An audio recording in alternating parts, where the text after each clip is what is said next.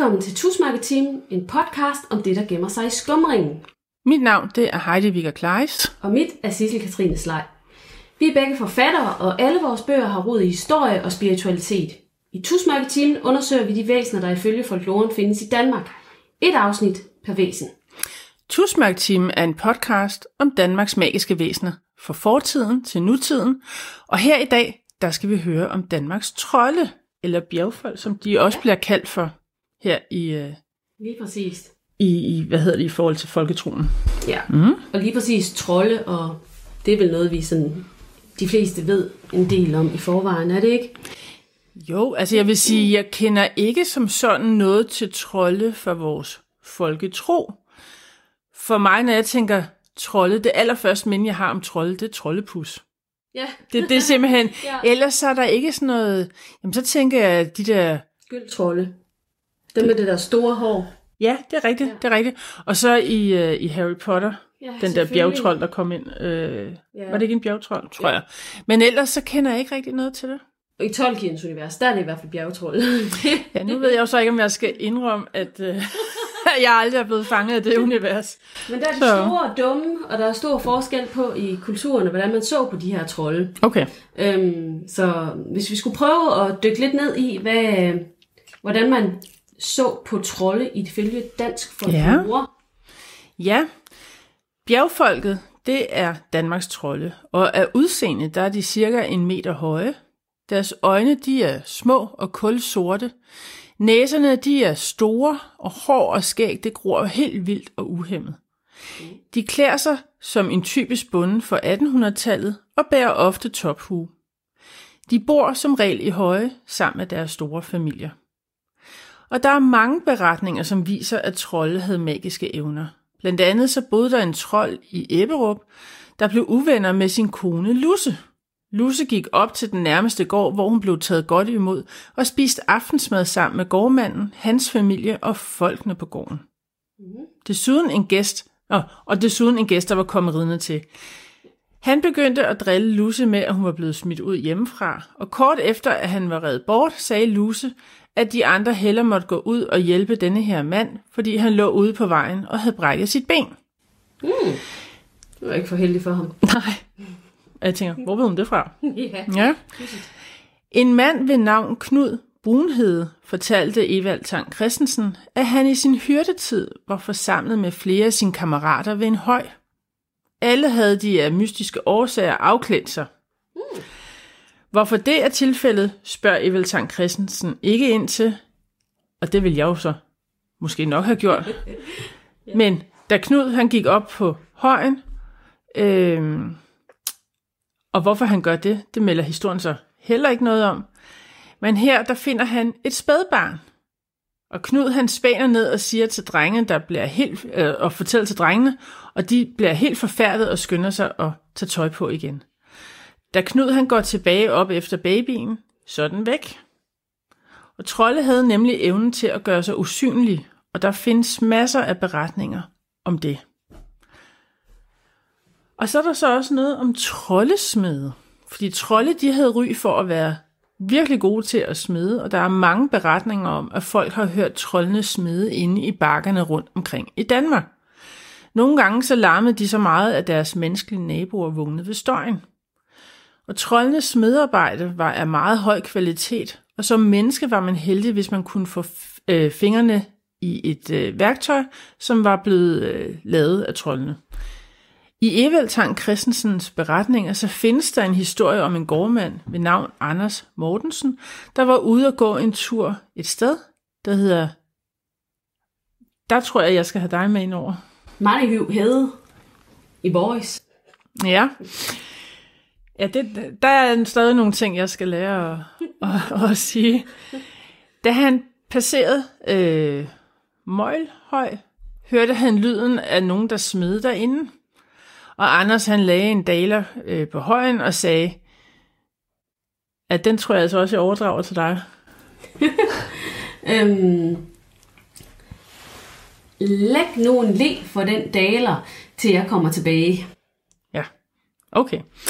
Og da han så kom tilbage, så lå der en le. En le, som virkelig gjorde hans arbejde meget nemmere fremover.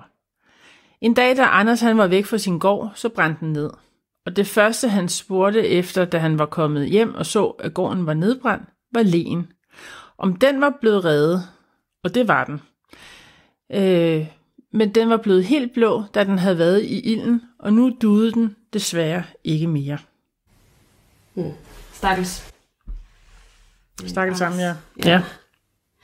Men bjergfolk, de har for vane at låne forskellige ting og sager af menneskene i omegnen af deres høj. For eksempel øhm, øh, fortælles det om en mand, der en nat hørte døren gå op til sit hus. Næste dag, der opdagede han, at ting var forsvundet. Sakse, knive og så videre. Men et par dage efter var det hele bragt tilbage. Der er også en historie om et kvindemenneske, som der står i de her i Valsang Christensen beretninger, vi øh, arbejder ud fra. Øhm, jamen, hun havde været på indkøb i Sundby, og hun havde købt nogle hosebåndsremme. På vej hjem satte hun sig ned ved Balbunes høj for at kigge på dem. Men pludselig så forsvandt de sporløst ud af hendes hænder fra det ene øjeblik til det andet. I stedet fandt hun ved øh, siden af sig en tingklump, troede hun. Hun tog den med hjem og gemte den.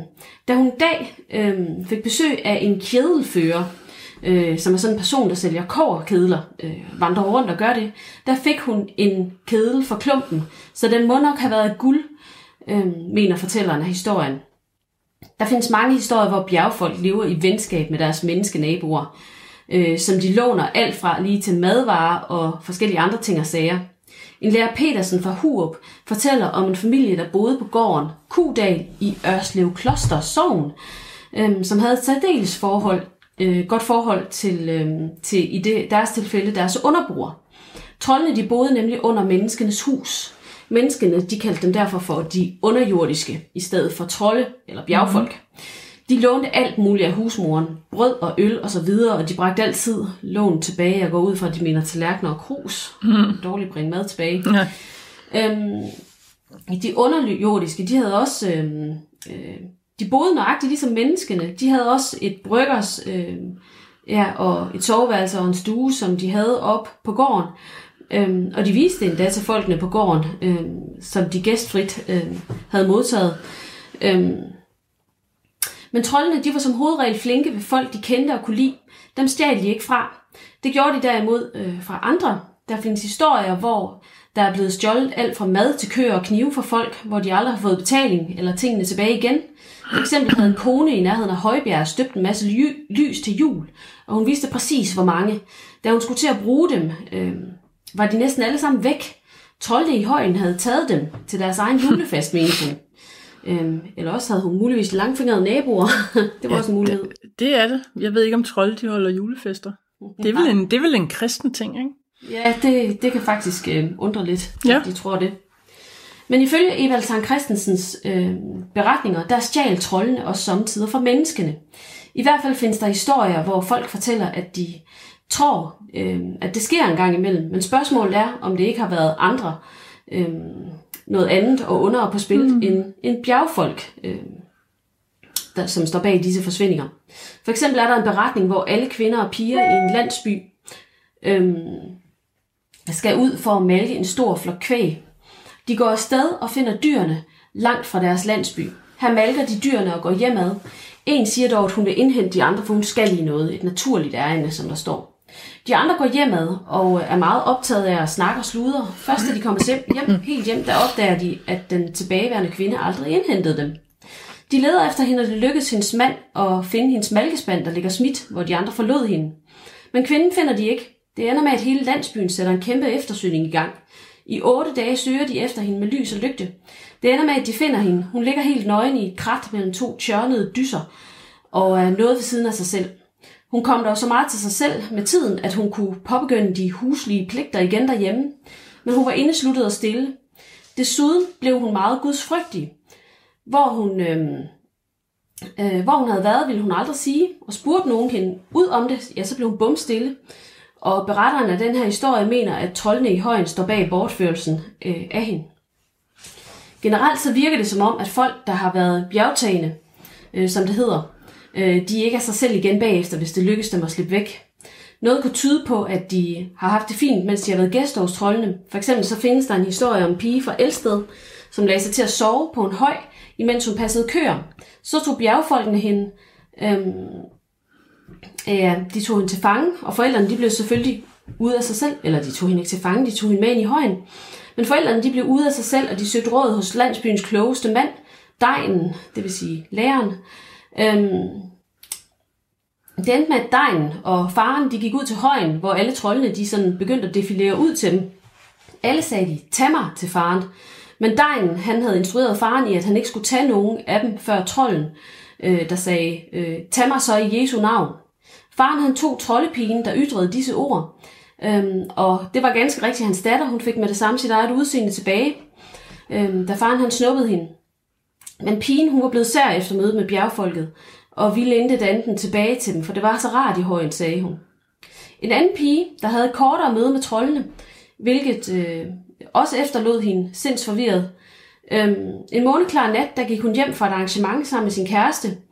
Da de nåede til en høj, spurgte kæresten, om hun øh, turde gå resten af vejen hjem selv. Hun svarede ja, da månen den oplyste hele landskabet.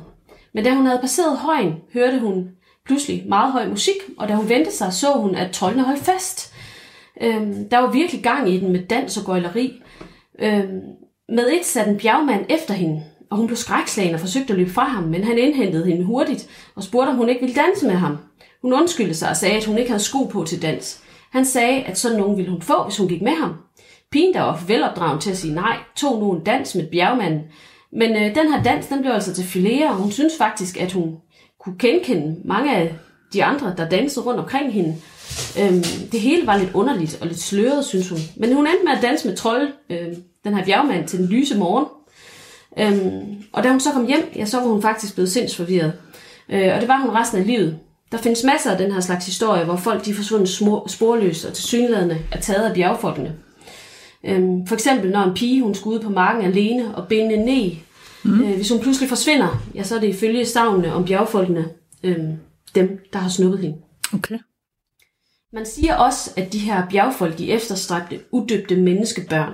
Så når man øh, lige havde født, ja, så passede man godt på, at trollene ikke kom og snuppede babyen.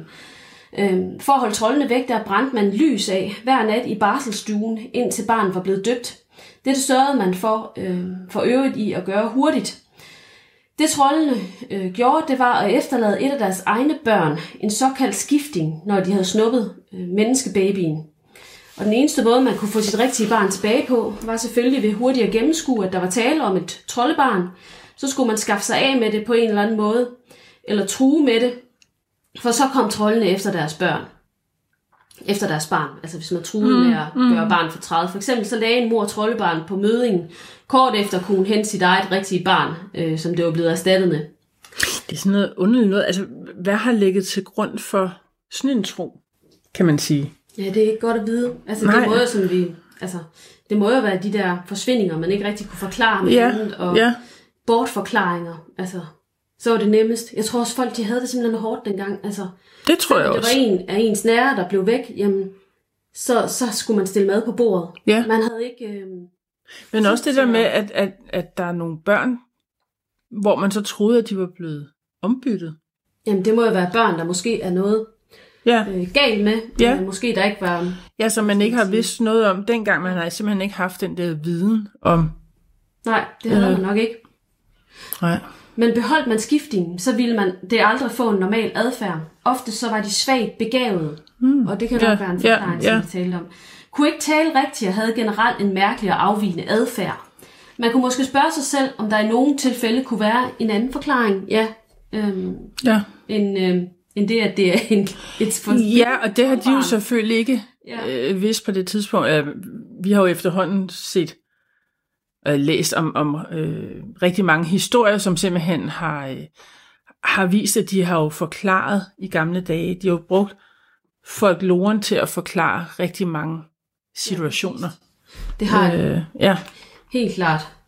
Øhm, ja, for eksempel, hvis et barn ikke får nok ild ved fødslen, så Ja, er der ja, måske ja, alt muligt ja, barnet. ja, så, men lige ja, Så kan man præcis. så sige, det, det må være en skifting. Øhm, men trolde i kunsten, hvis vi skal tale lidt om det, Ja. Jamen, øhm, bjergfolk, trolde om man vil, er stærkt forankret i folketroen, og mange kunstnere er blevet inspireret af det her væsen. Mm. Øh, ja, mig selv for eksempel. Ja. Jeg har skrevet en bog, som hedder Ingrid og Trollene, som er en del af serien Magiske Væsener i Danmark.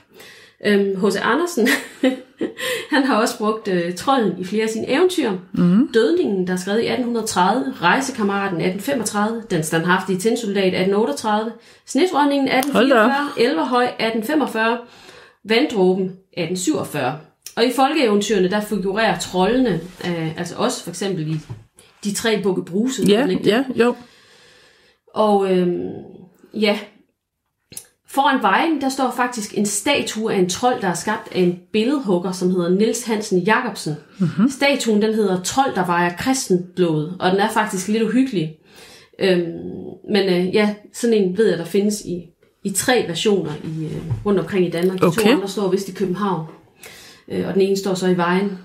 Øh, og den norske maler Theodor Kilsen, hvis malerier jeg simpelthen elsker, han har lavet flere malerier, der forestiller trolde. Ofte der er Norges øh, skovtrolde afbildet kæmpe store giganter, der nærmest ligner bakker i skovlandskabet. Og der går også træer oven på deres hoveder.